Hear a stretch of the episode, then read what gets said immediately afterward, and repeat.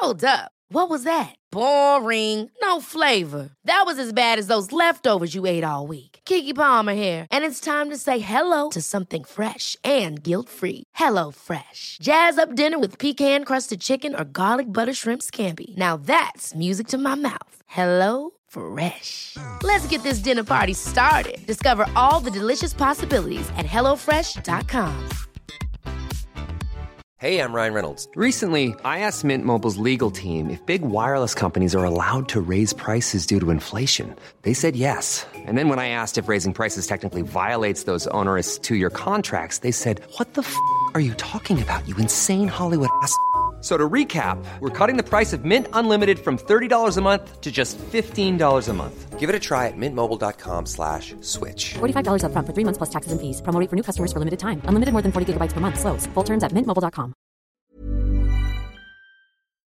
Idag känner vi extra glädje över att ha IKEA som vår sponsor den här veckan. Sommaren börjar göra sig påmind och vi längtar ju efter att få göra i ordning våra uteplatser. Och precis nu i rätt tid så kommer IKEA med sina fantastiska utemöbler och dekorativa lösningar som låter oss skapa en personlig oas i trädgården. Och oavsett om du drömmer om en avkopplande loungehörna eller inbjudande matplats under öppen bar himmel så har IKEA allt som behövs. Och det är underbart att kunna få välja bland olika stilar och material, alla designade för att ge både hög kvalitet och komfort. Jag är speciellt förtjust i Sollerön-serien som är modulära loungemöbler med inbyggd förvaring som förenar stil med bekvämlighet. Den här serien är perfekt för avslappnade sommardagar vare sig du vill ha en mysig soffgrupp på altanen eller en rymlig sittplats för alla dina vänner. Varje sits har praktisk förvaring under, idealisk för att dölja kuddar eller leksaker. Och det bästa, du kan välja mellan olika dynor och alla med tvättbar klädsel, vilket är otroligt praktiskt. Så låt din kreativitet flöda och skapa din ultimata uteplats med IKEA. Besök gärna ikea.se sommar för fler smarta tips och inspirerande idéer. Gör din uteplats till en drömplats till riktigt bra priser också. Tack IKEA!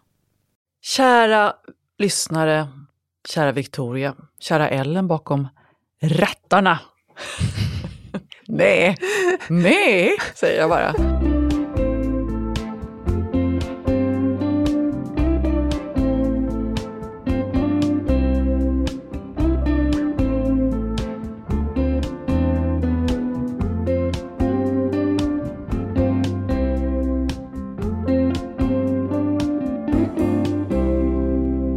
Hjärtligt välkomna till veckans avsnitt av Röda vita rosen-podden som är det 52, vilket betyder att vi nu har knutit cirkeln. Ett helt år har vi förpestat höll jag på att säga. Har jag stått ut med dig? Ja, exakt.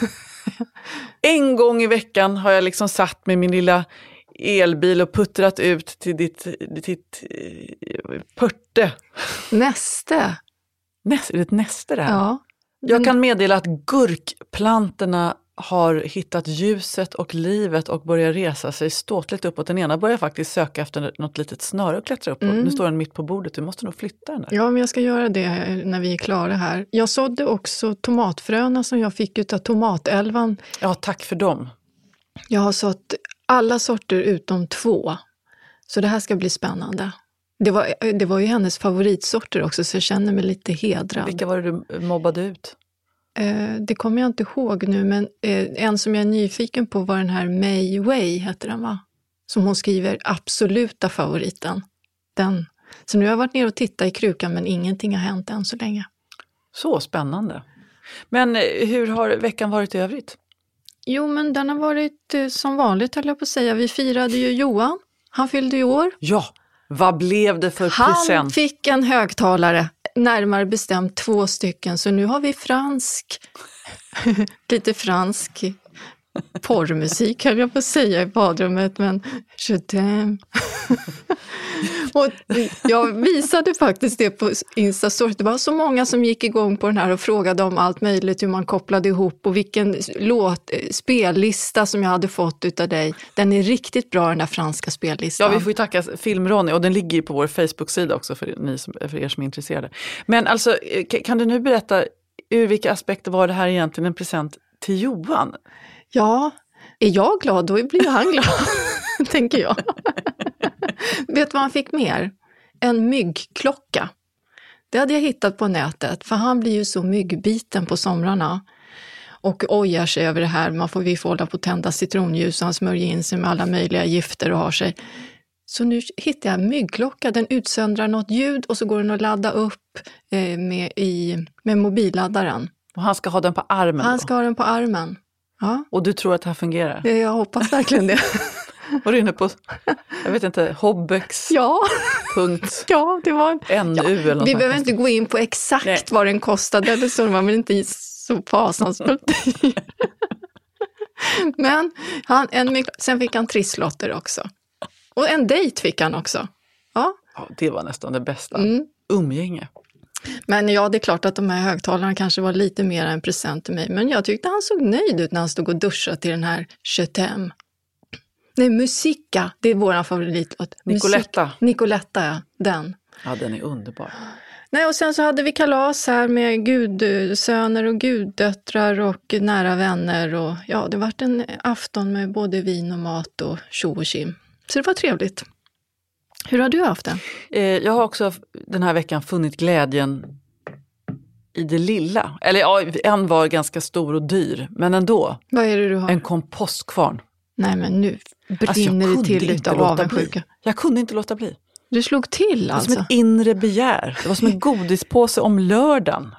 Och har du kört Eklöven? Ja, nej! Nej! Ja, det var ju det jag trodde och jag stod, det var en scen kan man säga innan affären för jag hade fått tips av självaste Hanna Hellqvist om att detta var kompostkvarnen som jag skulle köpa så då vågade jag inte göra något annat. Eh, och den skulle vara tillräckligt liksom, kraftfull för att ändå inte vara en sån där flismaskin Nej. som kostar en miljard.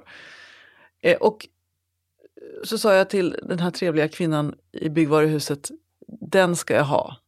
För den går ju också att köra eklöv med. Nej, sa hon. Jo, sa jag, det står på internet här, det är i något forum. Nej, då, då får du nog köpa en lövblås med liksom knivar i.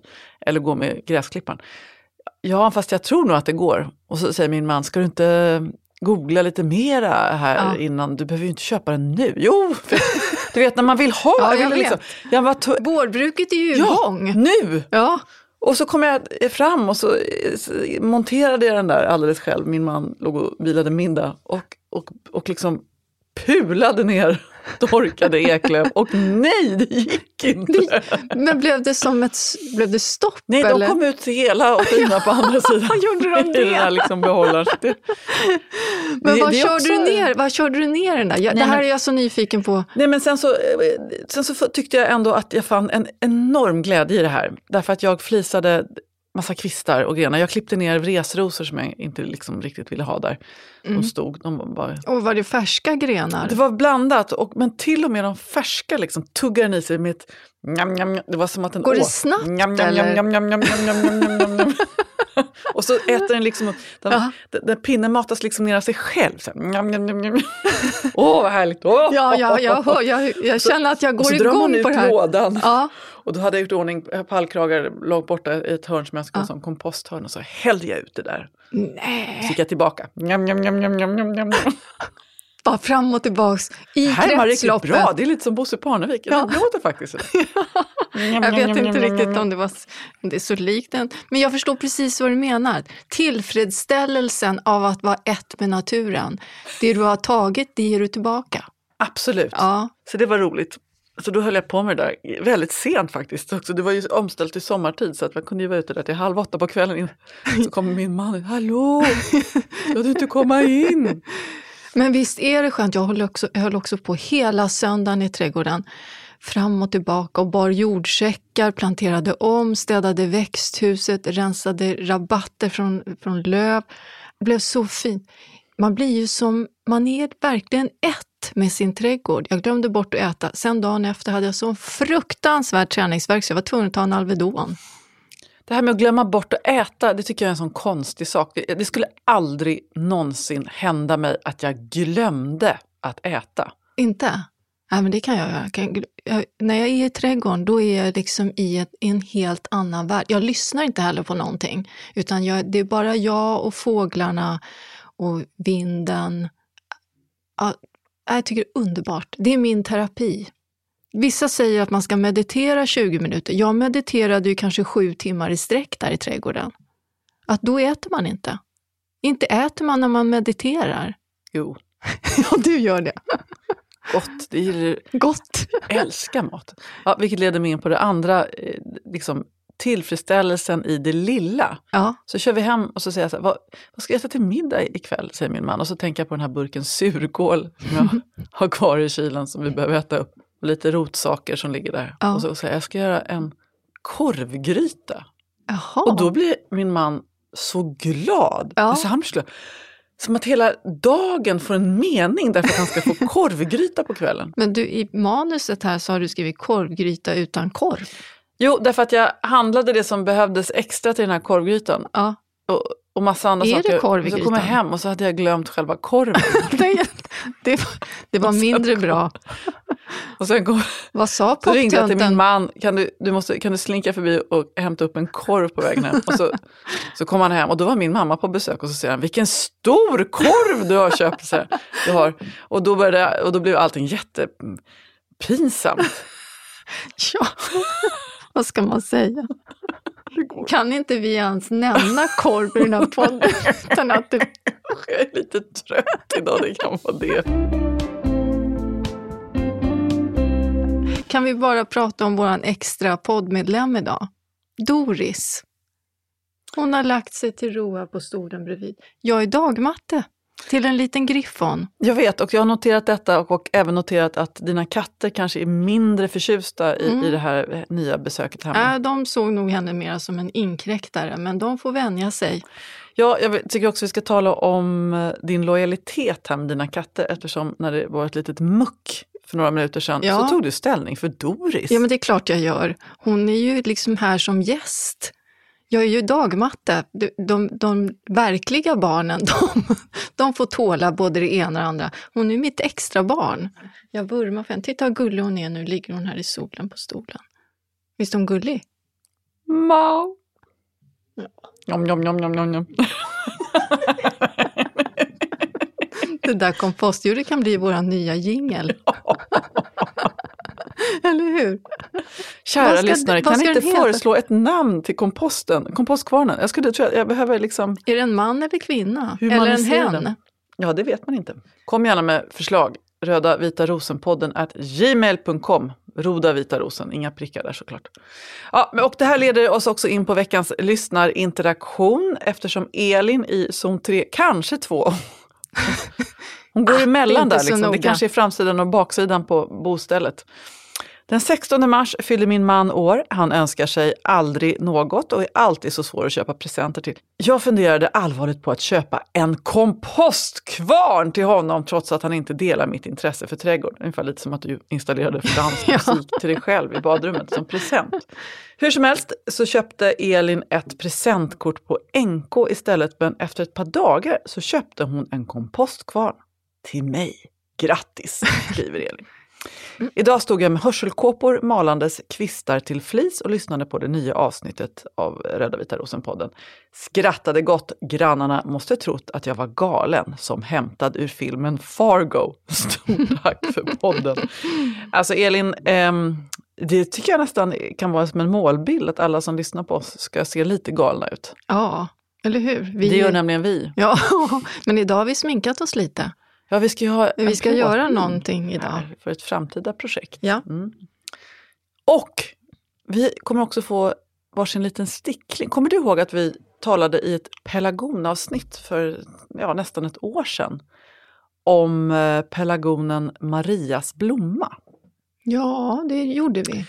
Eh, som har ju en historia som faktiskt har delvis med Ukraina att göra, apropå att det här förbannade kriget pågår fortfarande. Och där fanns det ju på ön Dage utanför Estlands kust en koloni av svenskar som var mest bönder. Och då blev de eh, på 1700-talet i slutet där tvångsförflyttade till en boplats i Ukraina vid floden Dnepr. Det var en eländesresa och det var många som inte ens kom fram och eh, som, som dog på vägen.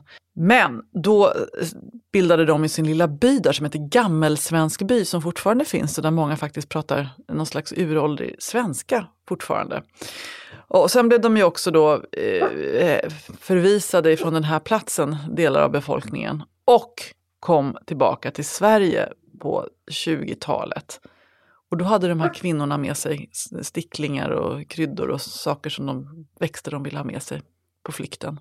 Och en av dem var då den här Mariasblomman. Jaha, en fin liten berättelse. Martina har en sån där, hon kommer skicka varsin stickling för det var dags att beskära till dig mig. Men är det sant? Gud vad fint! Vilken mm. bra present! Vad vi får mycket fina gåvor, tomatfrön och nu ska vi få en stickling också. Ja, det kommer bli fullt. Veckans ämne, Victoria, det har du valt därför att det handlar om buskarna som blommar när inget annat gör det, till och med i snöstorm.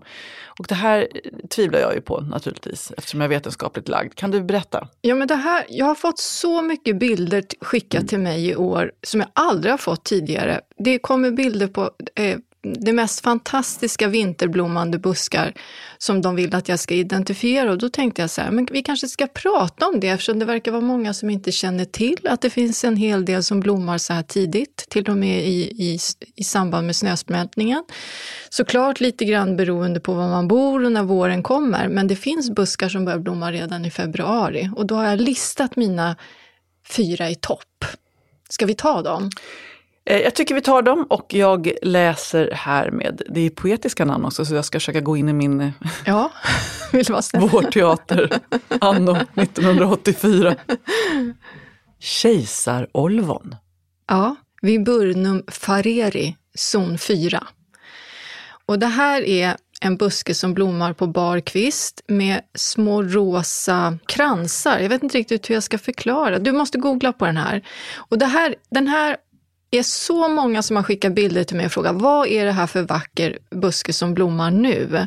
Och det är alltså kejsarolvonet. Och jag kan tycka att det är fint att välja buskar ibland som, det konkurrerar ju inte med någonting annat. För börjar man titta så här på våren, då, det är så mycket som blommar då med alla körsbär och äppelträd och plommonträd och allting som är så fint. Men just den här tiden så finns det ju nästan ingenting och då blir det ju någonting alldeles, alldeles extra när man liksom upptäcker de här blommande buskarna. Så kejsarolvan tycker jag är en fantastiskt fin växt. Men måste det stå, den ska inte stå i blåst eller vilken typ av jord? Jag skulle säga att den är ganska lättodlad, men kanske lite mer åt eh, humusrika jord, alltså en humusrik jord, en, en jord som är lite åt det mer fetare hållet. Sen har jag en växt till som kanske inte är riktigt lika härdig men heter skenhassel. Och den har jag nu i köket. Jag har klippt kvistar utav den för jag tänkte att du skulle få se den i verkligheten. Den heter Corylopsis pausiflora. Vi, sätter, vi sätter upp namnen sen på, i vår Facebookgrupp. Och den här, blommar, den här kan börja blomma redan i februari om våren är tidig. Och då ser den ut som, den är ganska yvig buske. Man ska inte klippa den utan låta den växa helt fritt. Och då hänger, det ser ut som att det är hängen utav månskensgula droppar, tätt, tätt, tätt. Och den här är jättefin att klippa kvistar av och blanda till exempel med vita enkla tulpaner i en bukett. Och jag vet ju att många är så förtjusta i med att göra egna buketter och då tycker jag att den här är otroligt fin. Och den ska man sätta i lite skuggigt läge för där lyser den upp. Och det är inte så många buskar som trivs tycker jag, så där i skuggigt läge som blommar tidigt på våren. Så den här tycker jag man ska titta efter. Ja, den är, den är så rikligt blommande också. Den ja, den är så massor fin. med små gulvita klockor liksom som hänger. Ja. ja. Och nackdelen kanske med den, det är att den växer inte så snabbt. Kejsarolvonet växer ju snabbare, men, men, men eh, skenhassen den kan vara lite trög i starten, men när den väl har etablerat sig, då sätter den lite bättre fart. Så man får ha lite tålamod med den. Och vilken jord trivs den i? Jag skulle säga att det är ungefär samma som kejsarolvonet. Det är humusrik, näringsrik eh, jord. Och sen kommer vi till en buske som är väldigt, väldigt lättodlad. Den heter körsbärskornell, Conus mas, och den blommar också på barkvist med gula tofsar redan i februari. Och den här busken, om man vill ha ett snabbt insynsskydd, så jag vet att många ofta frågar efter, då kan man välja körsbärskornellen. Den är också jättefin att klippa kvistar av och är väl en av de mest eh, lättodlade buskar man kan ha i sin trädgård skulle jag säga. Vi måste ha ett avsnitt om hur man beskär buskar. Jag, jag tror jag är den största buskmisshandlaren i Säger världshistorien faktiskt. Ja, men det är ju lite grann en konst och sen är det ju så att man kan inte generellt säga att så här beskär man buskar, utan det är ju individuella personer höll jag på att säga, som man får ta sig an. Rosor gör man på ett sätt med och vinbär gör man på ett sätt med, hallon på ett sätt. Så det går inte generellt att säga så här gör man. Nej, men om man tänker på de här prydnadsbuskarna. Ja, men om vi tittar till exempel på hortensia, då brukar jag skära ut alltså torrved som sitter liksom långt in, grenar som korsar sig. Och vill jag föryngra dem, som jag gör till exempel med eh, de här videohortensierna, de klipper jag ner ganska hårt varje vår. Men jag klipper inte förrän jag ser att det börjar komma små gröna blad, för då ser jag var någonstans eh, jag ska beskära. Så man, det, bör, det är ju ingen brådska med, med hortensierna till exempel. Men sen finns det ju också, nu måste jag göra ett undantag, det finns ju hortensier som blommar på fjolårsskotten och då kan man ju inte i och beskära så hårt för då klipper man ju bort blommanlagen. Så man måste ju veta lite grann vad det är man ger sig på. Ja, nu ser jag ser att... jag vet. Blomstergunsan namngav ju, liksom flera av våra lyssnare, min buske som hette vipphortensia. Ja, just det. Och den är ju väldigt liksom grå och nu så här på våren. Men nu, nu, jag tror att den blommade jättefint förra året så jag vågar inte röra den nu. Den Nej men det är inte säkert att du måste röra den tänker jag. Och det går ju, du behöver ju inte beskära nu heller utan man kan ju också beskära under jasmånaderna, juli, augusti, september är en bra tid om man, om man känner att man är osäker på om det går eller inte. Du har ytterligare ett förslag på buske här, tibast. Ja, jag satte den lite som nummer fyra på min topplista därför att den är, den är extremt giftig. Och, ehm, men doften på tibas, den, det är oslagbart när den blommar.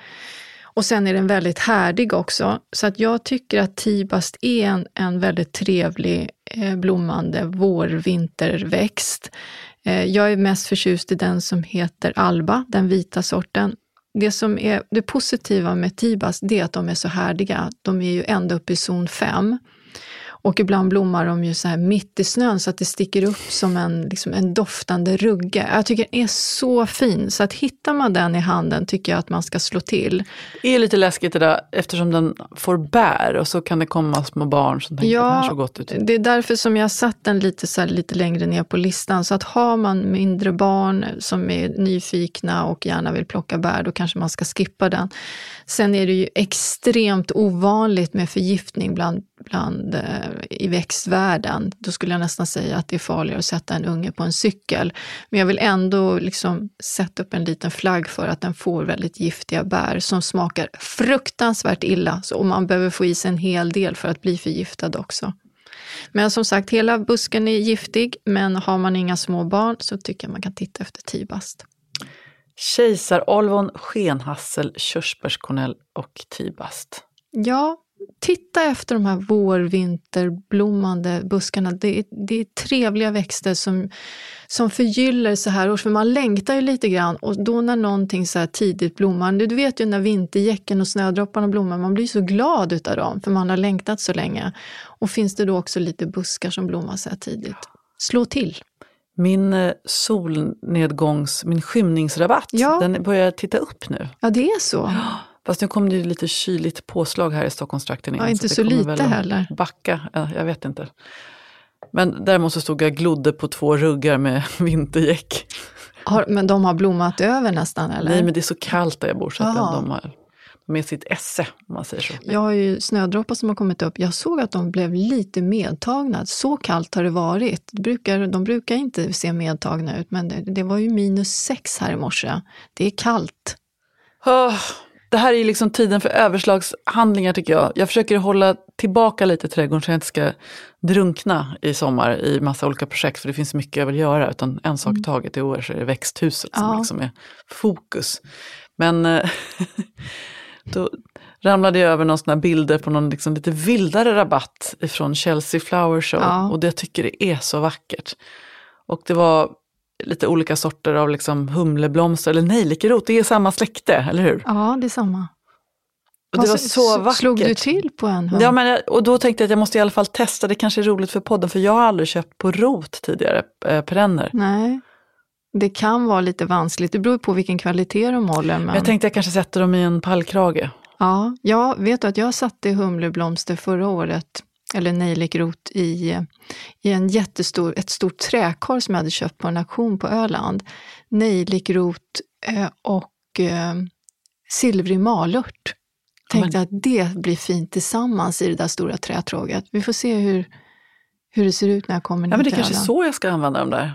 Ja, Små rötterna som kommer komma i något litet kuvert ifrån Holland. Ja, men det ska bli spännande. Jag, jag har inte satt perenner på barrot, men jag tror inte att det är helt omöjligt. Chokladskära har jag satt däremot eh, på rot. Chokladskära fanns med i den här lilla rabatten också tillsammans med den här nejlikeroten Aha. som är lite liksom aprikos. Det är mycket, det är mycket Det är mycket aprikott. Victoria Tivoli i färgskalan kan man säga för 2022. Ja. You are right. Nu gick jag igång lite på det där. Aprikos, nejlikrot, mörkröd chokladskära och vad skulle man mer kunna ha till? Kanske malört. Mm. Vad fint Jenny, där har du kombinerat ihop någonting. Ja, det var ju du som gjorde det. Eller Chelsea Ja, Flower du Show. inspirerade mig. När ska vi åka till Chelsea Flower? Är inte vi liksom, vi, borde inte vi vara inbjudna som några så här extraordinära Hello, gäster? we are a podcast from Sweden called the Red and White Rose. The biggest one. Men vi kan i alla fall säga att vi är Sveriges största trädgårdspodd. Ja, du säger det. Jag vet inte hur man mäter sånt. Jag har ju inte hittat på det. Ja, men vadå? Hur, vad kommer det? Hur kan du veta det? Poddindex och liksom jämfört med de Aha. andra trädgårdspoddarna som finns. Okej. Ja. Varför dricker vi inte prosecco och firar? Det är ändå års... Det är så här Klockan är ettårsjubileum. 10.37 på morgonen. Och vi är präktiga människor. Det är, det. det är liksom det man måste landa i, sin egen präktighet. Jag tycker om ordning och reda Ja. och vardag och rutiner. Bara jag får liksom dra ur, liksom spränga topplocket någon gång emellanåt. Liksom. och bara jag får en kompost kvar. Ja, det har du ju fått. Njam, Ja, njam, ja, lite njam, njam, njam, njam. Jaha, är du sjuk på den där?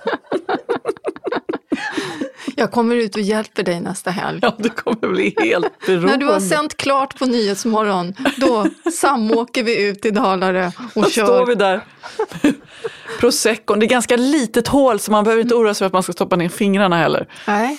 Så att vi kan dricka prosecco Ja, samtidigt. men gud vad trevligt. Och så lyssnar vi på fransk musik. Ja, Och, njom, njom, njom. La musik! Fan, det här, här har vi här har vi det. Fargo, verkligen. Det här tycker jag är liksom ändå sinnebilden för Röda vita rosen-podden. Jag känner att det här, här kommer jag vara mitt... Jag behöver ingen Vad ska vi mat ha på heller. oss? Alltså vilken dag det här kommer att bli.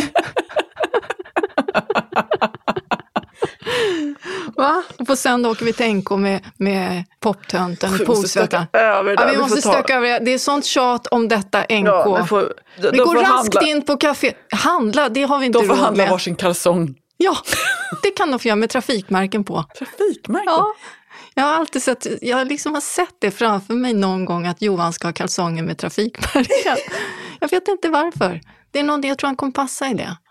Jag, jag tonar ner Är hans det här en lite. sak eller? Jag har aldrig förstått. Nej, finns, det... det- finns det ens kalsipper med Ja, jag trafikmärken? har sett det. Varför köpte jag inte det nu när han fyllde år? Men varför ska han ha det? Jag vet inte, det är någonting som jag har sett framför mig. Det är lite så här coolt, tycker jag. Mötande trafik, eller vad, liksom, vad tänker Jag du för vet märken? inte, jag har ingen liksom tanke. Jag bara liksom... Det kom... 100 kilometer i timmen!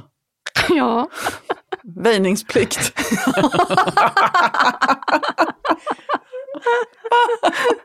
Tänker högerregeln. Det här var faktiskt jättekonstigt Victoria, men jag, jag släpper det och Ja. låter dig leva vidare med den här Mm. drömmen. Du får gärna meddela vad som när han, Han väl... ska få det när han har namnsdag. Many of us have those stubborn pounds that seem impossible to lose, no matter how good we eat or how hard we work out. My solution is PlushCare.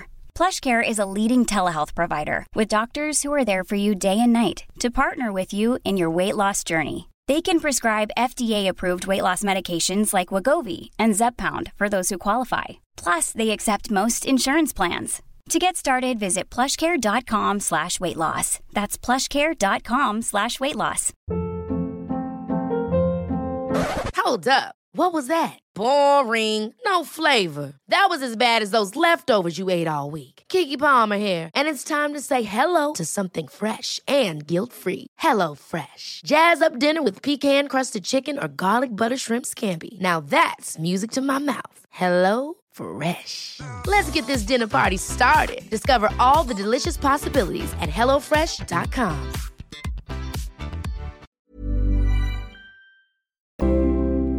Vi har fått in eh, massor med frågor från er. Det märks att det är verkstad ute i trädgårdarna och på balkongerna.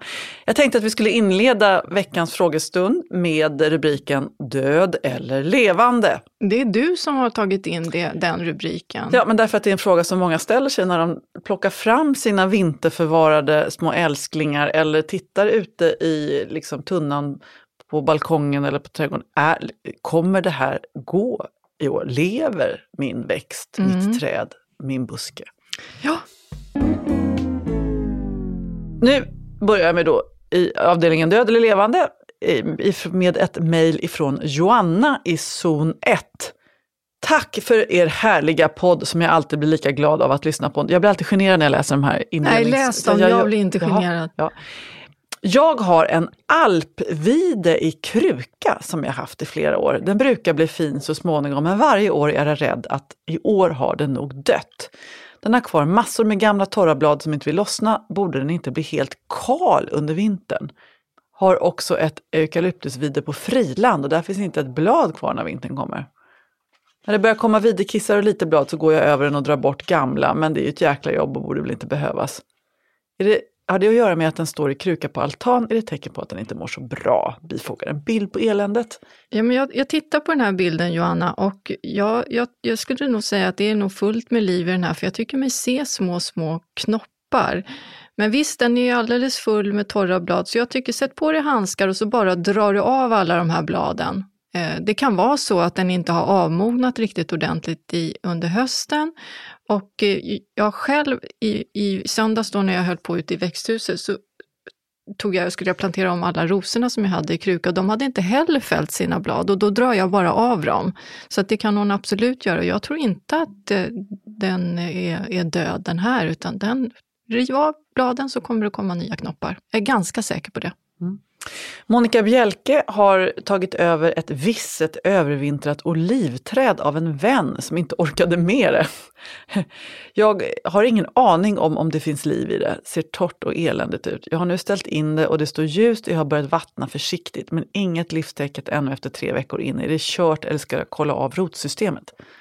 Ja, du kan kolla av både rotsystem och sen så kan du skrapa lite försiktigt i stammar och eh, grenar. Och är det grönt där under, då finns det liv i dem. Sen är då frågan om den kommer att orka bryta nya skott. Det kan jag inte riktigt svara på, men jag tycker inte att du ska slänga det ännu, utan det kan vara så att att den behöver beskäras och då stimulerar man den också till att bryta nya skott. Så att vänta ett litet tag till, det är lite för tidigt ännu, så kanske i mitten på april, har det inte kommit något grönt då, då är det nog kört. Men att eh, klipp lite grann i det, vattna pyttelite, för så länge den inte har några blad så finns risken annars att, du, att den får syrebrist nere i, bland rötterna. Det går också att lyfta upp hela liksom, rotsystemet och titta. Och är det fina vita rötter där, då finns det ju, kan man se att det finns liv där. Men är det helt brunt och, och torrt, då är ju eh, chansen att eh, det, att det inte har övervintrat helt enkelt. Men som sagt, lite för tidigt än att svara på om det finns liv eller inte. Karina undrar om sin lagerbladsväxt på, som hon har övervintrat på vinden. Där är det svalt och mörkt. När jag tog ner den nu så ser den inte så pigg ut. Bladen har torkat men sitter kvar på grenarna. Jag undrar om ni tror att den kan överleva och vad bör jag i så fall göra? Jag tänker ha den inomhus i min lägenhet tills det blir varmare ute. Bor i zon 2 till 3. Mm, det här är ju också, det är som en, eh, de här vintergröna växterna ser ju oftast ganska eländiga ut när man tar fram dem så här års.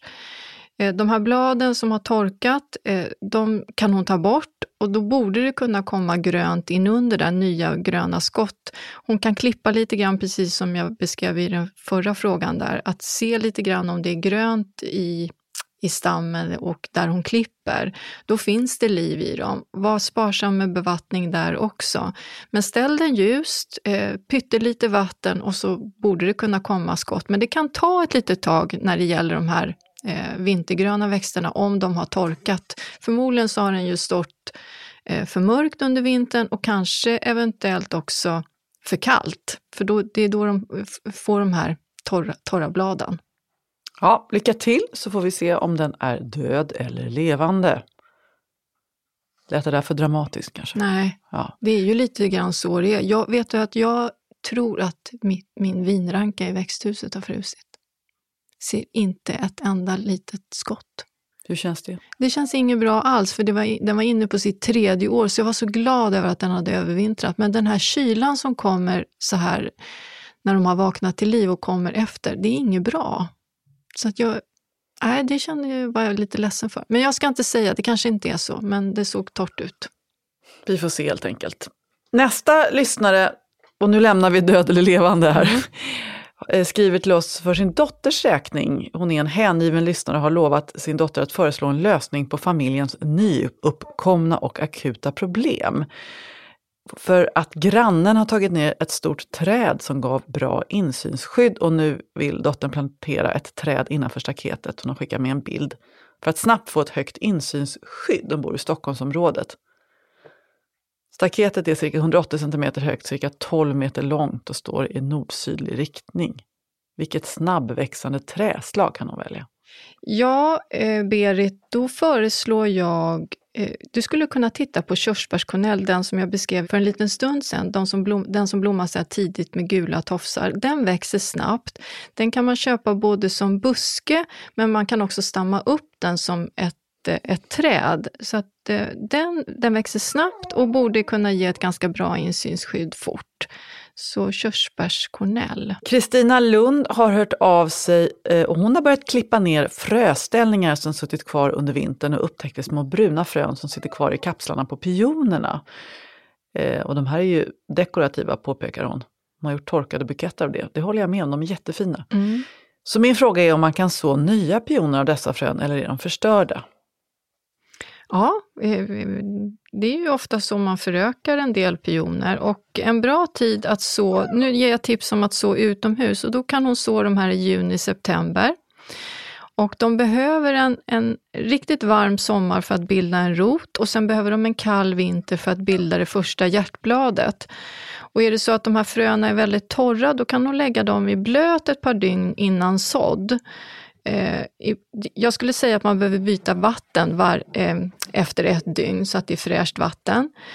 Och sen är det inte alls säkert att det syns någonting första året, utan man måste ha tålamod när man sår pioner, utan det kan, ibland kan det ta upp till två, tre år. Eh, Så att man får helt enkelt ha lite tålamod och det är inte heller säkert att det blir ursprungspionen, utan den här kan ju byta färg och det kan bli en halvfylld och det kan bli en fylld. Förlåt att jag avbryter men jag tror att Doris är kissnödig. Jag tror också att Doris är kissnödig. Ska vi gå ut och kissa Doris? Ja, jag tror det. Vi får ta en liten paus. Du är hos din dagmatte och då, då känner jag ett ansvar för dig, förstår du.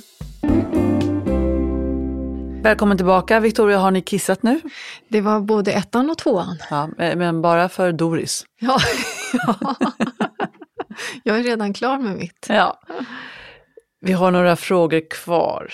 Det här är Jenny i zon 2 som undrar.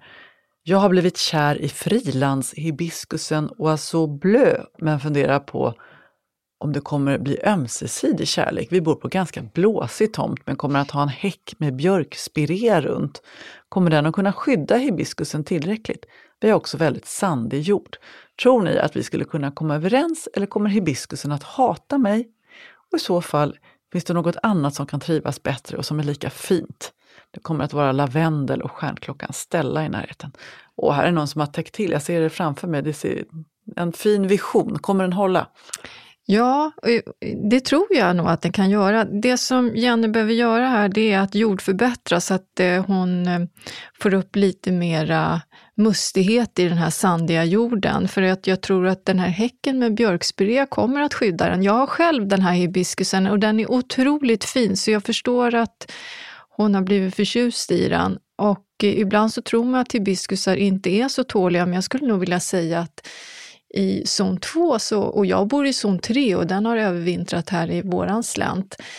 Den kan ju vara lite seg på våren tycker jag innan den får blad, så att eh, hon får ändå hålla ut om det är så att den ser torr ut på, på vårkanten. Men nej, jag tycker hon ska prova. Den är, är hibiskus en potentiell växthusblomma? Ja, det skulle det kunna vara. Sen finns det ju de här alltså vanliga krukväxt-hibiskusarna. De, är, de kan man ju inte plantera ute i trädgården, men du skulle kunna ha frilandshibiskus också i växthuset om du skulle vilja det. De älskar ju sol och värme. Det finns jätte, jättemånga fina sorter. Det finns en vit som jag inte kommer ihåg namnet på som har en, en röd mitt. Otroligt vacker. Blommar länge gör de ju också. Blommar oftast så här sent på sensommaren, hösten när ingenting annat vill sig. Det är roligt. Ja. Sista frågan för avsnittet kommer från Tina Mellberg i Karlstad, zon 2-3. Hon har fyndat en Runaway Bride Hortensia för 50 kronor sent höstas. Ja, det var billigt. Vi har pratat rätt mycket om Runaway Bride, vi mm. brukar tipsa om den. Övervintrade den i växthuset, såg idag att det kommer massa nya blad nerifrån. Ska jag klippa bort alla torra grenar? Ja, hon ska klippa bort allt, ända ner till det gröna så klipper hon bort allt det torra, för det kommer inte komma några gröna blad på dem. Så det är väldigt enkelt att se var man ska beskära en sån här hortensia, för att den kommer ofta nerifrån. Så bort med allt det bruna torra. Trädgårdsmästarens kalender, Victoria, vad hittar vi där? Eh, hörru du, eh, jag har sett att min, mitt persikoträd kanske är lite på gång att slå ut och då blir jag ju bekymrad över kylan. Så att då föreslår jag att ni som har persikoträd som, som är på gång att slå ut, täck dem med, med en eh, duk speciellt vintertid nu. För trillar det neråt 5-10 minusgrader, då fryser blommorna och då som sagt blir det ju inga, ingen frukt. Och sen kan man ju förmodligen behöva också hjälpa till med pollineringen där, så man får ta en liten mjuk pensel och pensla mellan blommorna eftersom det är förmodligen inga bin igång om det är så här kallt. Mm. Och alla som håller på med sina luktärtor? Ja, men här, har jag, här är det många som skickar bilder till mig nu. Vad ska jag göra nu med luktärtorna? De är så långa och gängliga.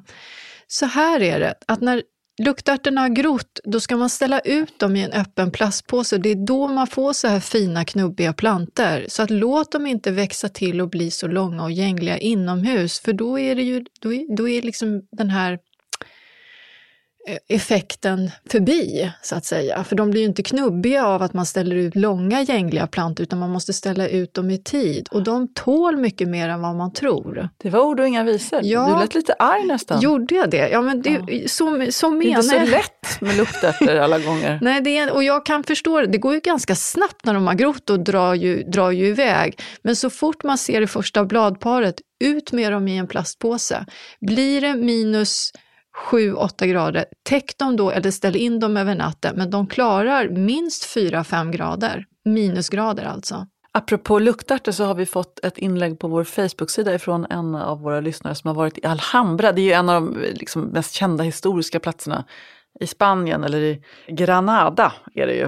Eh, det är liksom en byggnad i, enligt Wikipedia, västlig islamisk arkitektur. Det är liksom ett palats men också fantastiska trädgårdar. Och där har de just nu massa luktärtor som då växer horisontellt, alltså breder ut sig på marken på ett sätt som man kanske Jag såg en bild där som hon hade Är det, van, är det bara där man gör det eller är det liksom vet du, Jag vet inte sätt? riktigt det och jag kan inte, jag, det jag skulle kunna tänka mig det är att det kanske är en lågvux, lågvuxen luktart som de har satt där. Men, eller så låter de helt enkelt rankerna krypa längs med marken. Det är mycket möjligt. Men det finns ju dvärglukterter som är lämpliga för ampel eller balkonglåda så man behöver ju inte ha klättrande sorter. Så att, men som sagt, jag kan inte svara på vilken sort det är de har planterat där. Men kan vara en lågvuxen sort. Mm. Eh, vet du vad jag ska göra? Eftersom vi bor i en zon och jag bor vid vattnet och vattnet kyler ju ner så det är liksom ännu kallare där. Ja, vad ska du göra? Jag ska ställa mig och titta på det grå. Du vet de här liksom gråbruna nyanserna som är precis innan allt börjar springa ut och fram. Komma ihåg det. Mm. Det är också en stund när, man, när jag tycker att man har en viss kontroll över trädgården, för det är liksom ingenting som bara växer okontrollerat. ja. Man ser formerna och mm. liksom, trädens grenar och sen blir det, så är det bara tjoff så är liksom allting ett enda grönt gytter. Ja, men kan inte du sätt. tycka också när man, jag höll på med mina odlingslådor i, igår, eh, jag sådde bland annat spenat igår, på kälbestruken jord vill säga, men det går att sovspenat så här tidigt.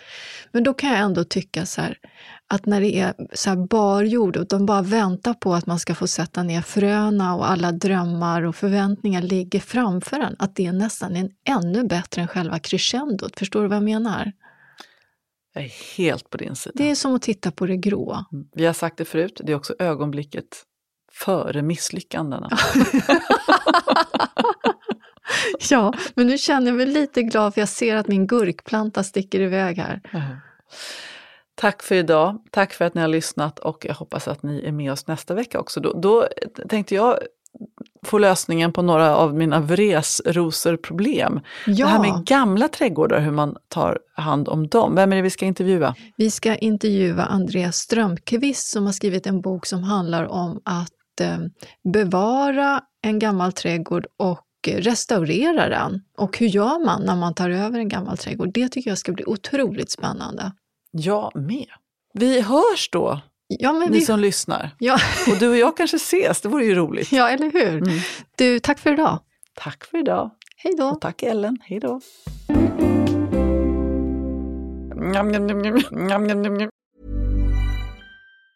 Have catch yourself eating the same flavorless dinner three days in a row? Dreaming of something better? Well, HelloFresh is your guilt-free dream come true, baby. It's me, Gigi Palmer. Let's wake up those taste buds with hot, juicy pecan-crusted chicken or garlic butter shrimp scampi. Mm. Hello Fresh. Stop dreaming of all the delicious possibilities and dig in at HelloFresh.com. Let's get this dinner party started. Mom deserves the best, and there's no better place to shop for Mother's Day than Whole Foods Market. They're your destination for unbeatable savings, from premium gifts to show-stopping flowers and irresistible desserts. Start by saving 33% with Prime on all body care and candles. Then get a 15-stem bunch of tulips for just $9.99 each with Prime. Round out Mom's menu with festive rosé, irresistible berry chantilly cake, and more special treats. Come celebrate Mother's Day at Whole Foods Market.